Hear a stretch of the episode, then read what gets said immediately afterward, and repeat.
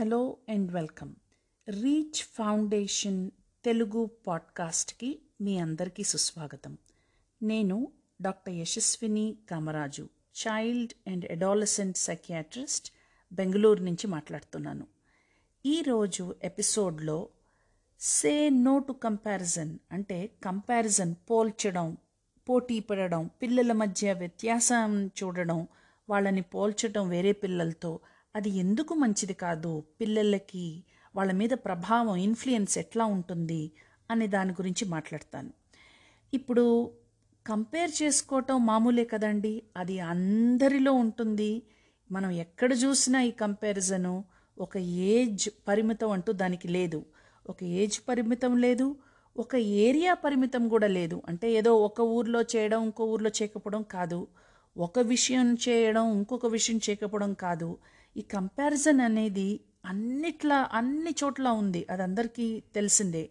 ఇంకా మన సంఘంలో అది కొంచెం మరీ ఎక్కువగా ఉంది. ఇప్పుడు టెక్నాలజీ అడ్వాన్స్ అయినట్టుగా మనం ఈ కంపారిజన్ని కూడా మార్చుకోవాలి కదా మరి.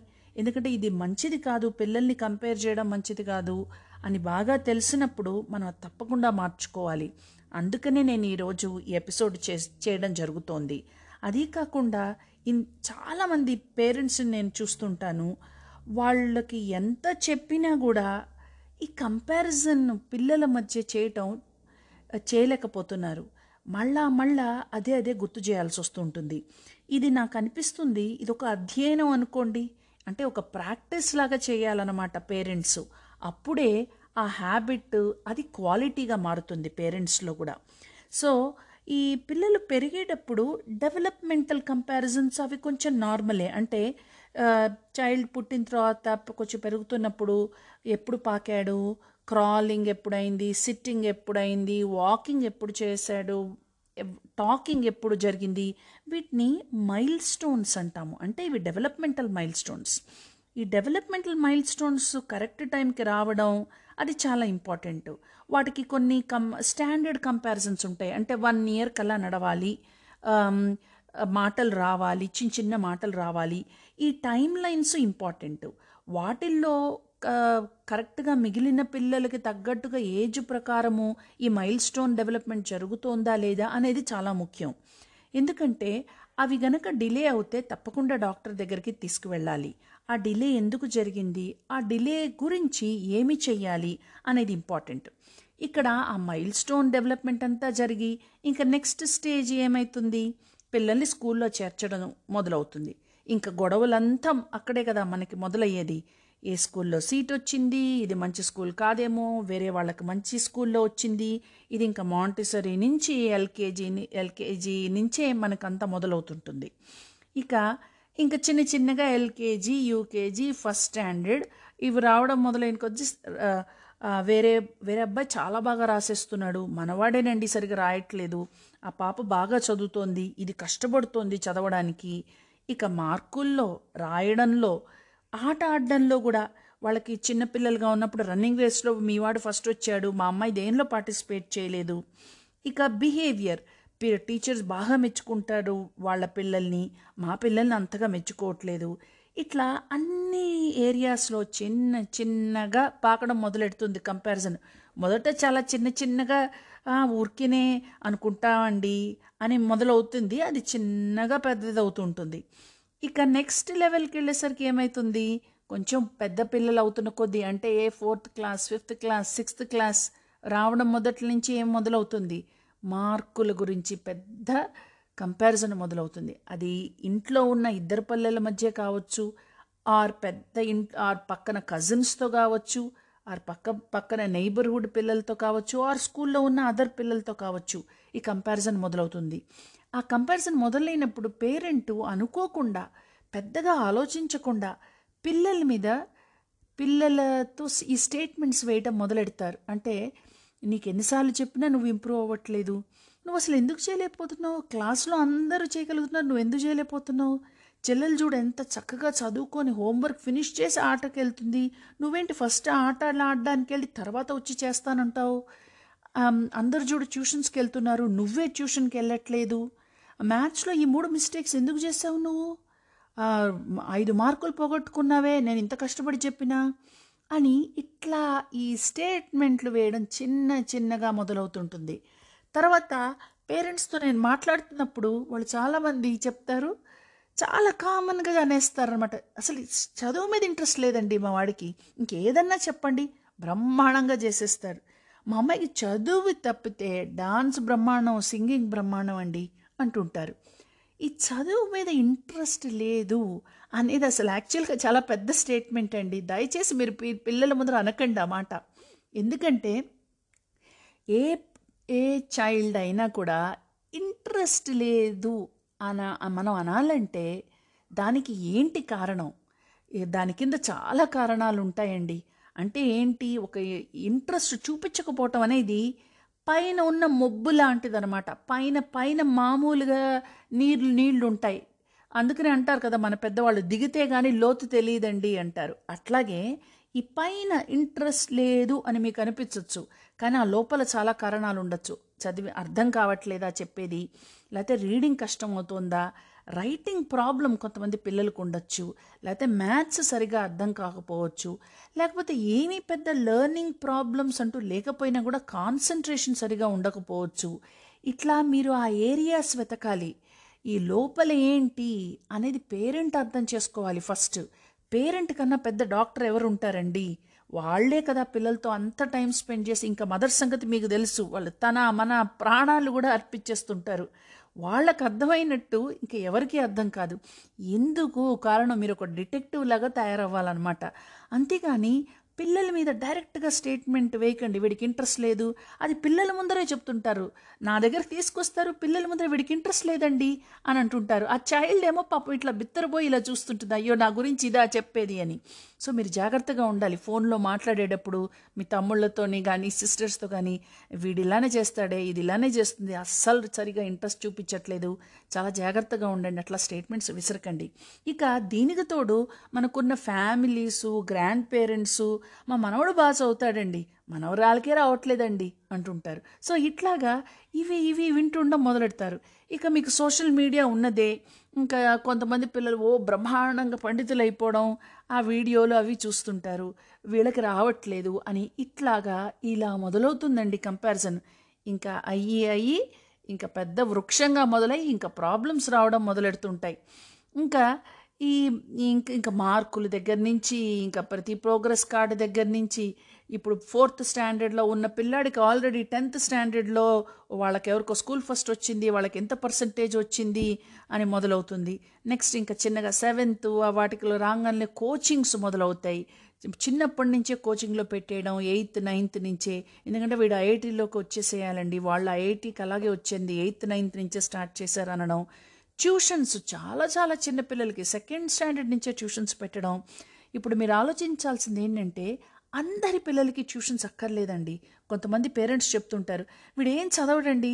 ఆ చదవకపోయినా కూడా మార్కులు పర్వాలేదండి బాగానే వస్తున్నాయి అంటారు. ఇంకా మార్కులు బాగానే వస్తున్నాయి అంటున్నారు. మరి ఇంకా ట్యూషన్స్ ఎందుకండి? చిన్న పిల్లలుగా ఉన్నప్పుడు హై స్కూల్ వటుకు దయచేసి చిన్న చిన్న పిల్లల్ని బాగా ప్రెషర్ చేసే ట్యూషన్స్లోను కోచింగ్స్లోకి పెట్టకండి. అవసరం ఉంటే తప్ప. అంటే సపోర్ట్ కావాలి కష్టపడుతున్నాడు కొద్దిగా స్ట్రగుల్ ఉంది అంటే తప్పకుండా పెట్టండి. అందరూ పెడుతున్నారు కదా అని చెప్పేసి అవసరమైన పిల్ల అవసరం లేని పిల్లలకు కూడా ఈ ట్యూషన్స్ అవి పెట్టకండి. ఇంకా ఇప్పుడు ప్రీ బోర్డ్స్ జరుగుతున్నాయి చాలామంది పిల్లల్లో బోర్డ్ ఎగ్జామ్స్ జరుగుతున్నాయి. ఇంకా బాగా ప్రెషర్ ఉంటుంది. ప్రీ బోర్డ్స్ ఎలా రాస్తున్నారు బోర్డ్స్లో ఎంత పర్సెంట్ వస్తుంది టెన్త్ బోర్డు జరుగు వచ్చేస్తుంది ట్వెల్త్ బోర్డు వచ్చేస్తుంది. ఇంక ఈ ప్రెషరు ఫస్ట్ పేరెంట్స్లో బాగా ఉంటుందండి. ఎలా నైంటీస్ వస్తుందో లేదో నైంటీ పైన రాకపోతే కానీ మంచి కాలేజ్ సీట్ రాదు. ఈ ప్రెషర్ బాగా ఇంట్లో ఎన్వైర్న్మెంట్లో కూడా మీకు తెలిసిపోతూ ఉంటుంది. అంటే మన ఎడ్యుకేషన్ సిస్టమ్ కూడా అంతే అని అనుకోండి టెన్త్ నుంచి ట్వెల్త్ దాకా అదొక తపస్సు చేయాలి పిల్లల కోసం పేరెంట్స్ కూడా. ఈ తపస్సు చేయాలి. తప్పదు. ఎందుకంటే మన సిస్టమ్ అలాంటిది. ఇంతమంత కాంపిటీషన్ ఉంది. కానీ ఆ తపస్సు కూడా మన మీద ఒక పనిష్మెంట్ లాగా పెట్టుకోకుండా ఒక ఫోకస్ తోటి చేయొచ్చండి. ఆయాస ప్రయాసలు పడిపోతుంటే అది పిల్లల మీద కూడా స్ట్రెస్ఫుల్గా ఉంటుంది. సో అది మీరు తప్పకుండా గమనించండి. ఈ కంపారిజన్ చేయటం మానేయండి. వాడికి నైంటీ పైన టార్గెట్ చేస్తున్నాడు. వాళ్ళు నైన్ హండ్రెడ్ పర్సెంట్ టార్గెట్ చేస్తున్నారు మ్యాథ్లో నువ్వు కూడా అదే చేయాలి అనేటువంటి స్టేట్మెంట్లు మానేయండి ఆ కంపారిజన్స్ మానేయండి. ఇక పే పిల్లలని కంపేర్ చేయటం అదొక వంతు. నెక్స్ట్ పేరెంట్స్ టు పేరెంట్స్ కూడా కంపారిజన్ బాగా జరుగుతూ ఉంటుందండి. మీరు అనుకోకుండా కూడా జరుగుతూ ఉండొచ్చు. అది ఎట్లా అంటే పేరెంట్స్ కూడా నేను ఇంట్లోనే ఉంటానండి కంప్లీట్ శ్రద్ధ పెడతానండి బయటికే వెళ్ళనండి అంటుంటారు కానీ అంతలా సెక్యూరిటీ గార్డ్ లాగా పిల్లల్ని వెంబడించకండి. వాళ్ళకు కొద్దిగా స్పేస్ ఇవ్వాలి. లేకపోతే చోక్ అయిపోతారు. గొంతు పట్టుకుంటున్నంత ప్రెషర్ ఉంటుంది. దయచేసి అంత ప్రెషర్ పెట్టకండి. సో మీరు కూడా నేను నా నా పేరెంట్కి ఏమన్నా తప్పు ఉందేమో నేను ఇంకా ఏదో చేయట్లేదేమో వేరే పేరెంట్స్ లాగా అని మిమ్మల్ని మీరు కంపేర్ చేసుకోవడం కూడా కంప్లీట్గా మానేయండి. అస్ ఇది ఎందుకు ప్రాబ్లమ్స్ వస్తుంది అంటే పిల్లల మీద బాగా యాంగ్జైటీ పెరుగుతుందండి. పిల్లల్లో బాగా స్ట్రెస్ లెవెల్ ఎక్కువైపోతుందనమాట ఇప్పుడు ఆలోచించండి ఏ చైల్డ్కైనా నా పేరెంట్స్ని హ్యాపీగా ఉంచాలి నా పేరెంట్స్ నా వల్ల ఆనందంగా ఉండాలి నన్ను చూస్తే స్మైల్ చేయాలి నేను నన్ను చూసి వాళ్ళు ప్రౌడ్గా ఫీల్ అవ్వాలి అని అనుకుంటారు కానీ మా అమ్మ నాన్నని బాధ పెట్టాలి వాళ్ళు నా గురించి ఇంకా ఏడవాలని ఏ చైల్డ్ అనుకోరు కదా? ఆలోచించండి. ఇప్పుడు పిల్లలు కూడా పైకి చెప్పరండి. మా మా పిల్లవాడు అసలు వాడికి ఏం సంబంధం లేదండి. మనం ఏమన్నా అనుకోవచ్చు ఏం సంబంధం లేదండి. పంటి ముట్టనట్టు ఉంటుందండి మా అమ్మాయి అట్లా అంటుంటారు. మీకు వాళ్ళు అలా కనిపించవచ్చండి కానీ వాళ్ళల్లో ఉన్న ఫీలింగ్స్ మీరు పసిగట్టలేకపోవచ్చు. దానికి దానికి మీరు ధ్యాస పెట్టాలి. Don't expect your child to put a focus on that ఆ వాళ్ళు బయటికి కనిపించరు బట్ లోపల వాళ్ళు ఇవన్నీ ఎక్స్పీరియన్స్ అవుతూ ఉంటారు. అందువల్ల ఈ లోపల ఉన్నటువంటి స్ట్రెస్ యాంగ్జైటీ బాగా పెరుగుతూ ఉంటుంది పిల్లల్లో. సో దానివల్ల కొత్తగా బిహేవియర్ ప్రాబ్లమ్స్ రావడం ఇరిటబుల్ కావడం యాంగర్ యాంగ్ యాంగ్రీ యాంగ్రీగా ఉంటాడండి. ఎప్పుడు కోపమేనండి? ఇవి ఎందుకు వస్తున్నాయి? ఇవి లోపల స్ట్రెస్ పెరగడం వల్ల అవ్వచ్చు యాంగ్జైటీ లెవెల్ అవ్వచ్చు. అమ్మో నేను చేయలేనేమో నా పేరెంట్స్ అప్సెట్ అవుతారు మళ్ళా వీళ్ళకి నా మీద కోపం వస్తుంది మళ్ళా కంపేర్ చేస్తారు అనేటువంటి ఈ భావన వల్ల కూడా వీళ్ళల్లో ఈ స్ట్రెస్ యాంగ్జైటీ బిహేవియరల్ ప్రాబ్లమ్స్ వస్తాయండి. అది కాకుండా వాళ్ళల్లో సెల్ఫ్ కాన్ఫిడెన్స్ సెల్ఫ్ ఎస్టీమ్ తగ్గిపోతూ ఉంటుంది. అంటే ఏంటి? నేను చేయలేకపోతున్నాను మేబీ నేను చేయలేనేమో నాలో శక్తి సామర్థ్యాలు లేవేమో అనేటువంటి భావన బిలీఫ్స్ బాగా ఎక్కువైపోతుంటాయి. అవి చిన్న చిన్నగా ఎక్కువ అవుతుంటాయండి మీకు సడన్గా ఒకరోజు ఎక్కువ ఇవి చిన్న చిన్నగా. అంటే మనం సీడ్స్ పెడుతున్నాం అనమాట అది చిన్న మొక్క మొక్క వచ్చి ఆ మొక్క పెద్ద ఈ పెద్ద వృక్షంలాగా తయారవ్వే ముందర పేరెంట్స్ ఈ ప్రివెన్షన్ చేయాలి. ఈ రీచ్ ఫౌండేషన్ తెలుగు పాడ్కాస్ట్ ద్వారా నా ఆశయం అదేనండి. మనం ఏవి ప్రివెంట్ చేయొచ్చు అనేవి మీకు చెప్పడమే నా ఆశయం. అదే నాకు హ్యాపీనెస్ కలిగిస్తుంది. ఎందుకంటే ఒక చైల్డ్ సైకియాట్రిస్ట్గా అది ఫుల్ ఒక చిన్న చిన్న అయితే చిన్న చిన్నవి చేస్తుంటే ఇంత పెద్ద ప్రాబ్లం కాకుండా మనం కాపాడే వాళ్ళమే అనేది ఒక క్లినీషియన్గా అది నాకు చాలా చూడాలనుంది. ఈ పాడ్కాస్ట్ ద్వారా కూడా మేము చెప్పాలనుకుంది అదే. సో ఇప్పుడు ఇందాక చెప్తున్నట్టు ఈ self confidence self self confidence self esteem పెరగాలంటే మనము స్ట్రెంగ్స్ ఇంప్రూవ్ చేయాలి సో ఇలాంటి స్టేట్మెంట్స్ తగ్గించాలి. మూడోది ఈ పిల్లలకి ఇవన్నీ మాట్లా కంపేర్ చేయడం వల్ల ఆ నాలో ఇంకేం పెద్ద గొప్పతనం లేదు. ఐఎమ్ నాట్ గుడ్ ఎనఫ్ నేను సరిపోను. ఈ మెసేజ్ నాకు పేరెంట్స్ నుంచి వస్తోంది టీచర్స్ నుంచి వస్తోంది గ్రాండ్ పేరెంట్స్ నుంచి వస్తోంది అని ఇట్లా అనుకోవడం వల్ల ఈ self talk negative self talk ఉండిపోతుందండి పిల్లల్లో. అంటే వాళ్ళు చేయాల్సింది కూడా ప్రయత్నాలు ఆపేయడం పెద్దగా ప్రాక్టీస్ చేయకపోవడం ఏముందిలే ఏం చేసినా పెద్ద నేనేం అంత టాపర్ అవ్వను. అలా ఫీలింగ్ ఉండడంతో ప్రయత్నం అనేది తక్కువైపోతుంది. ప్రాక్టీస్ అనేది తక్కువైపోతుంది. దానివల్ల ఏమవుతుంది? ఇంట్రెస్ట్ తగ్గినట్టుగా కనిపిస్తుంది. బట్ ఈ లోపల ఈ సెల్ఫ్ ఎస్టీమ్ యాంగ్జైటీ స్ట్రెస్ ఇవన్నీ పెరగడం వల్ల ఈ బయటకు అలా కనిపిస్తుంది. ఇంకొకటి ఏం చేస్తుంటారు పిల్లలు? సోషల్ విత్డ్రాల్ అంటే నేను పే గ్రాండ్ పేరెంట్స్తో మాట్లాడను. దేనికి బయటికి రాను. ఇట్లా ఈ సోషలైజేషన్ కూడా నా ఇష్టపడరు. అంటే వాళ్ళ మీద వాళ్ళకి కాన్ఫిడెన్స్ లేకపోవడం వల్ల. ఆ కాన్ఫిడెన్స్ ఎవరిస్తారండి? ఒక్కొక్కసారి పేరెంట్స్ నన్ను అడుగుతుంటారు స్కూల్ ప్రాబ్లం అండి? ఈ టీచర్దేనండి ప్రాబ్లము? ఎందుకు అలా చెప్పండి? లాస్ట్ ఇయర్ మాకు ఈ ప్రాబ్లం రాలేదండి. ఈ టీచర్ వచ్చారు లేకపోతే మేము ఈ స్కూల్లో మార్చాము ఇదేనండి ప్రాబ్లం అంటారు. మీరు ఆలోచించండి కాన్ఫిడెన్స్ అనేది ఇదేదో బయట మొదలవదండి. అది ఇంట్లోంచే రావాలి. ఇంట్లోంచే దానికి మనం సీడ్ వేయాలండి. ఇంట్లోంచే దాని పునాదులు ఉన్నాయి సో అలా అర్థం చేసుకోండి. ఇంట్లో మీరు ఏం చెప్తున్నారు? అంటే చెప్పడం అంటేనండి కొంతమంది పేరెంట్స్ చూస్తుంటాను. నా ముందరే లెక్చర్లు దంచేస్తుంటారు పిల్లలకి. ఏ చూడరా డాక్టర్ గారు చెప్తున్నారు. నీకు ఎన్నిసార్లు చెప్పాను? అని ఇంకా అదొక పెద్ద లెక్చర్ టకటక టకటక చెప్తుంటారు. అది కాదండి నేను చెప్పేది. లెక్చర్లు ఇవ్వడం కాదు. పిల్లలకి ఎప్పుడు చెప్పాలి? ఎంత చెప్పాలి అనేది కూడా మీరు అర్థం చేసుకోండి. మీరు కూర్చోబెట్టి చక్కగా ఒక మన లెక్చర్ ఇస్తే వినరండి పిల్లలు. సో జాగ్రత్తగా ఎప్పుడు చెప్పాలి? వాళ్ళు మూడ్లో ఉన్నారా? వినడానికి వినడానికి ఈజీగా ఉన్నారా ఆ టైంలో అనేది మీరు గమనించాలి. మీరు ఈ కంపారిజన్ మానేసి ఏమి చేయాలో నేను కొన్ని పాయింట్స్ చెప్తాను ఇది ఇది తప్పకుండా ఆలోచించండి గ్రహించండి ట్రై చేయండి అని చెప్తాను. మొదటిది మెయిన్గా మనం ఫండమెంటల్ క్వాలిటీస్ మీద ఫోకస్ చేయాలండి. ఫండమెంటల్ క్వాలిటీస్ అంటే ఏంటి? నా అంతట నేను ఇంట్రెస్ట్ పెంచుకోవాలి అనేది పిల్లలకి మనం చూపించాలి. అది ఎట్లా? పిల్లలు చిన్నగా చిన్నప్పుడు వాళ్ళ కొద్దిగా హోంవర్క్ చేయడము వాటన్నిటిలో సహాయం చేయించడం నార్మలే. బట్ వాళ్ళు పెరుగుతున్న కొద్దీ మీకు తెలిసిపోతుంది. ఏ ఏజ్లో పిల్లాడు వాళ్ళంతా వాళ్ళు చేసుకోగలరో మీకు తెలిసిపోతుంటుంది కదా. అప్పుడు మీరు ఏం చేయాలి? చిన్న చిన్న చిన్నగా మీరు బ్యాక్ ఆఫ్ అయిపోవాలి. కానీ మదర్స్ ఏం చేస్తుంటారు? మదర్స్ మదర్స్ అని ఎందుకంటున్నానంటే ఎక్కువగా పిల్లల మీద శ్రద్ధ పెట్టి వాళ్ళతో వాళ్ళ ఛాలెంజెస్ తీసుకొని వాళ్ళతో పాటు అష్టకష్టాలు పడి ఎవరండి చేసేది? ప్రైమరీ కేర్ టేకర్స్ ఇండియాలో మదర్సే కదా. అందుకని నేను మదర్స్ మదర్స్ అంటున్నాను. ఫాదర్స్ కూడా మీరు చేర్చచ్చు చేసేవాళ్ళు. కాకపోతే మా ప్రపోర్షన్ తక్కువ. అంతే. ఈ- పిల్లలు కొంచెం వాళ్ళంతా వాళ్ళు హోంవర్క్లు చేసుకోగలుగుతున్నప్పుడు మీరు ఏం చేయాలి? ఓకే చేసుకుంటూ ఉండు అని మీరు కొంచెం మీ పనులకు వెళ్ళిపోవడం మధ్య మధ్యలో వచ్చి చూడడం అట్లా చిన్న చిన్న చిన్నగా సడన్గా కాదండి రేపటి నుంచి నువ్వే చేసేసుకోవాలంతా. మళ్ళీ అట్లా కాకుండా చిన్న చిన్నగా మీరు వెనక్కి వెళ్ళిపోవడం మొదలెట్టాలన్నమాట. అప్పుడు పిల్లలకి ఏమవుతుంది? ఓ ఇది త- నేను చేసుకోగలను. అమ్మా నేను ఇది చేసేసాను. ఓ బాగా చేసావురా. చూసావా? నువ్వే చేయగలుగుతున్నావు. అట్లా వాళ్ళకి చిన్న చిన్నగా మోటివేషన్ పెరుగుతుంది.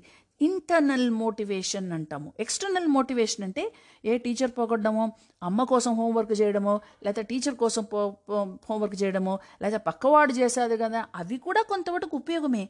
కానీ పెరుగుతున్న కొద్దీ లాంగ్ రన్లో ఇంటర్నల్ మోటివేషన్ రావాలి. దాన్ని మీరు గమనించి వాటిని బాగా ప్రోత్సహిస్తూ ఉండండి. అట్లాగే ఇంట్రెస్ట్ కూడా వాళ్ళకి ముందు ముందు పెరుగుతూ ఉంటుంది. అంటే ఇవన్నీ ఎందుకండి? ఎయిత్ నైన్త్ టెన్త్కి వచ్చేసరికల్లా వా మీరు పెరిఫరల్గా ఉంటారు చెప్తూ ఉంటారు చూస్తూ ఉంటారు. అంతేగాని పక్కనే కూర్చొని స్పూన్ ఫీడ్ చేయాల్సిన అవసరం లేదు.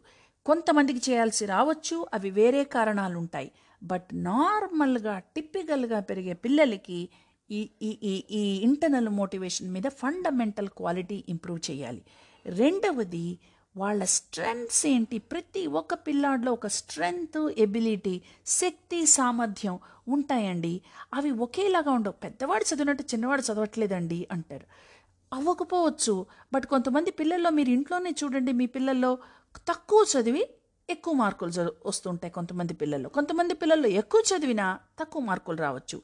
సో ఇండివిజువల్ స్ట్రెంగ్త్ ఎబిలిటీస్ కొంతమంది పిల్లలు స్పోర్ట్స్ బాగా ఆడతారు ఫిజికల్ ఎబిలిటీస్ బాగా ఉండి కొంతమంది పిల్లలు ఆర్ట్లో బాగా ఉంటారు డాన్స్లో బాగుండొచ్చు మ్యూజిక్ బాగుండొచ్చు. ఆ స్ట్రెంగ్స్ కూడా మీరు ప్రోత్సహించాలండి. లేదండి మ్యూజిక్ క్లాస్ ఆపేసాం ఎందుకంటే పరీక్షలు వస్తున్నాయండి. వాడిని క్రికెట్ మ్యానే మ్యాచ్ ఆపేసామండి ఎందుకంటే చదువు మీద శ్రద్ధ పెట్టట్లేదండి. మీరు ఈ రెండు ఆపోజిట్స్గా అనుకోవద్దండి. అవే ఈ పిల్లల్లో ఆ స్ట్రెంగ్తే చదువు మీద కూడా చదవడానికి కష్ట కష్టంగా ఉన్నదాన్ని ప్రాక్టీస్ చేయడానికి కష్టంగా ఉన్నది కూడా నేర్చుకోవడానికి ఆ శక్తిని ఇస్తుందండి ఆ స్ట్రెంగ్త్నిస్తుంది. కాబట్టి వాటిని ఆపోజిట్గా కాకుండా వాటిని చైల్డ్లో ఉన్న ఇండివిజువల్ స్ట్రెంగ్త్ అండ్ ఎబిలిటీ ఈ ఈ పర్టికులర్ చైల్డ్కు ఉన్న స్ట్రెంగ్త్ అండ్ ఎబిలిటీగా గమనించి మంచి కోఆపరేషన్ మంచి సపోర్ట్ ఇవ్వండి. మూడవది కాన్ఫిడెన్స్ అండ్ సెల్ఫ్ ఎస్టీమ్ పెంచడం అంటే ఒక చైల్డ్ కాన్ఫిడెన్స్ ఎలా పెరుగుతుందండి? కొంచెం అప్రిసియేషన్ కావాలి. బాగా చేసావు ఈరోజు చక్కగా చదువుకున్నావు. అంటే రేపు ముందు ముందు కూడా చిన్న చిన్నగా వాడు అప్పుడప్పుడు పిల్లలు చదువుకోవడం జరుగుతుంది. అంతేగాని ఇలాగే చేయాలి నువ్వు రోజు. ఈరోజు చేసింది సరిపోదు. అట్లా కాకుండా అప్రిషియేట్ చేయండి. ఆ అప్రిసియేషన్ కూడా జెన్యున్గా ఉండాలండి. కరెక్ట్గా రియలిస్టిక్గా ఉండాలి. అంతేగాని బ్రహ్మాండంగా చేసాం అసలు నీ అంత గొప్పవాడు లేదు. అట్లా కాకుండా కరెక్ట్గా జెన్యున్గా ఉండాలన్నమాట. అప్పుడు వాళ్ళకి చిన్న చిన్నగా పెద్దవుతున్న కొద్దీ వాళ్ళ కాన్ఫిడెన్స్ పెరుగుతూ ఉంటుంది. నాలుగవది మోస్ట్ ఇంపార్టెంట్ అండి ఏంటది? Communication and bonding. ఎందుకండి అదే అవసరము? ఎందుకంటే చూసావా? వీడు చెప్పలేదండి నాకు వాళ్ళ టీచర్ చెప్పాల్సి వచ్చింది మన అమ్మాయి చెప్పలేదండి వాళ్ళ అమ్మ నాకు ఫోన్ చేసి వీళ్ళు స్కూల్లో ఉన్నప్పుడు నాకు చెప్పారండి. అంటాం అది ఎలా ఉంటుందండి? ఎంత పెయిన్ఫుల్గా ఉంటుంది పేరెంట్కి? వేరే వాళ్ళు చెప్తారా? నా పిల్ల గురించి ఇదే నాకు చెప్పలేదు. వీడే నాకు చెప్పలేదు అనేది మదర్కి ఎంతో పెయిన్ఫుల్గా ఉంటుంది. ఎందుకు పెయిన్ఫుల్గా ఉంటుంది? అరే నా ప్రాణాలు అంతా వీళ్ళ మీద పెడితే వీళ్ళు నాకు చెప్పలేదు. ఎందుకు చెప్పలేదు? అంటే వాళ్ళు చెప్పినప్పుడు మీరు సపోర్ట్ ఇస్తున్నారా? వింటున్నారా? ప్రాబ్లం అర్థం చేసుకుంటున్నారా? అనే కాన్ఫిడెన్సు అనే ధైర్యాన్ని మీ పిల్లలు మీలో గమనించగలగాలి. అప్పుడు వాళ్ళు కమ్యూనికేట్ చేస్తారు. సో దీని మీద కూడా శ్రద్ధ పెట్టండి. Next not but the least ఇది చాలా ఇంపార్టెంట్ అండి. ఈ పేరెంటల్ గ్రూప్స్ వాట్సాప్లో విపరీతంగా ఉంటున్నాయి. మీకు తెలుసు కదా అవి ఉపయోగమే. ఏం జరుగుతుంది స్కూల్లో ఎంత హోంవర్క్ ఉంది? ఎప్పుడు డెడ్ లైన్స్ ఉన్నాయి? ఇవన్నీ చాలా ఇంపార్టెంట్ అండి. కానీ ఆ వాట్సాప్ గ్రూప్లో ఏమవుతుంది అది అయిన తర్వాత వాళ్ళ అమ్మ అంతా చేసేసింది అప్పుడే తెలిసేసుకుంది అన్నీ చేసేసింది నేనే స్లో అయిపోయాను అని నేను ఇది ఈ విధంగా కూడా చూస్తుంటానండి. పేరెంట్ తమ మీద తమ ప్రెషర్ పెట్టుకోవడం వాళ్ళని డౌన్ చేసుకోవడం చూస్తుంటాను. అట్లా చేయకండి. అదొక యూస్ఫుల్ ఇన్ఫర్మేషన్గా పెట్టుకోండి. దాన్ని చూసి మీరు చేయగలిగినంత మీ పద్ధతిలో మీరు ముందుకు వెళ్తూ ఉండండి. ఇంకా ఇది తప్పకుండా చెప్పాలండి లాస్ట్ పాయింట్ ఏమిటండి అది అందరికీ తెలిసిందే గూగుల్ ఓవర్లోడ్ ప్రతి ఒక్కళ్ళు గూగుల్ డాక్టరే కదండి. మాలాంటి డాక్టర్స్ ఎందుకండి నా దగ్గరకు వచ్చే డాక్టర్ గారు? మా అమ్మాయికి ఇదండి డయాగ్నోసిస్ ఏడిహెచ్డి హైపర్ యాక్టివిటీ ఉందండి అని ఒకళ్ళు. ఇంకొకళ్ళు డిప్రెషన్ అండి. ఏం చేయమంటారు? అంటే మీరే డయాగ్నోసిస్ చేసుకొని ఇంకా డాక్టర్కి లేకుండా చేయకండి. గూగుల్లో చదివినదంతా మీరు అప్లై చేసుకొని పిల్లలకి దయచేసి అప్లై చేయకండి. పిల్లలతో ఎప్పుడు కూడా పిల్లలు పెరిగేటప్పుడు ఒక స్టెప్ బై స్టెప్ అండి. సెవెంత్ క్లాస్లో ఉన్నప్పుడు సెవెంత్ క్లాస్ గురించి ఆలోచిద్దాం. అంటే అవి మిగిలి ఎప్పుడు ఆలోచిస్తే అవి మిగిలినవి చాలా స్మూత్గా జరుగుతూ ఉంటాయండి అంటే నేను చెప్పేది టెన్త్లో ఉంటే లెవెన్త్ అడ్మిషన్ గురించి ఆలోచించద్దా అని నేను అనడం లేదండి. థర్డ్లో ఉన్నప్పుడే టెన్త్ గురించి మాట్లాడడం అట్లా మరీ పరిగెత్తడం కన్నా స్టెప్ బై స్టెప్గా మనం వెళ్తూ ఉంటే కొద్దిగా ఈజీగా అవుతుంది. ఛాలెంజెస్ ఉంటాయి. బట్ ఆ ఛాలెంజెస్ తట్టుకునే ధైర్యాన్ని ఫస్ట్ పేరెంట్గా మీరు పెంచుకుంటే అది మీ పిల్లల మీద కూడా ఉంటుంది. మధ్య మధ్యలో ఛాలెంజెస్ వస్తాయి. ఆ ఛాలెంజెస్ని తట్టుకునే శక్తి కూడా మీకు వస్తూ ఉంటుంది. ఇప్పుడు పిల్లలు పెరుగుతున్నట్టుగానే మీరు వాళ్ళతో పాటు పెరుగుతుంటారు. సో ధైర్యంగా ఉండండి. ఈ కంపారిజన్ మానేయండి. సే నో టు కంపారిజన్ ఈరోజు ఎపిసోడ్ మీకు ఉపయోగపడిందని అనుకుంటున్నాను. Thank you so much this is doctor Yashaswini Kamaraju child and adolescent psychiatrist from Bengaluru Reach Foundation Telugu podcast మీ అందరికీ నచ్చుతుందని మీ అందరికీ ఉపయోగపడుతుందని మనస్ఫూర్తిగా అనుకుంటున్నాను. Thank you so much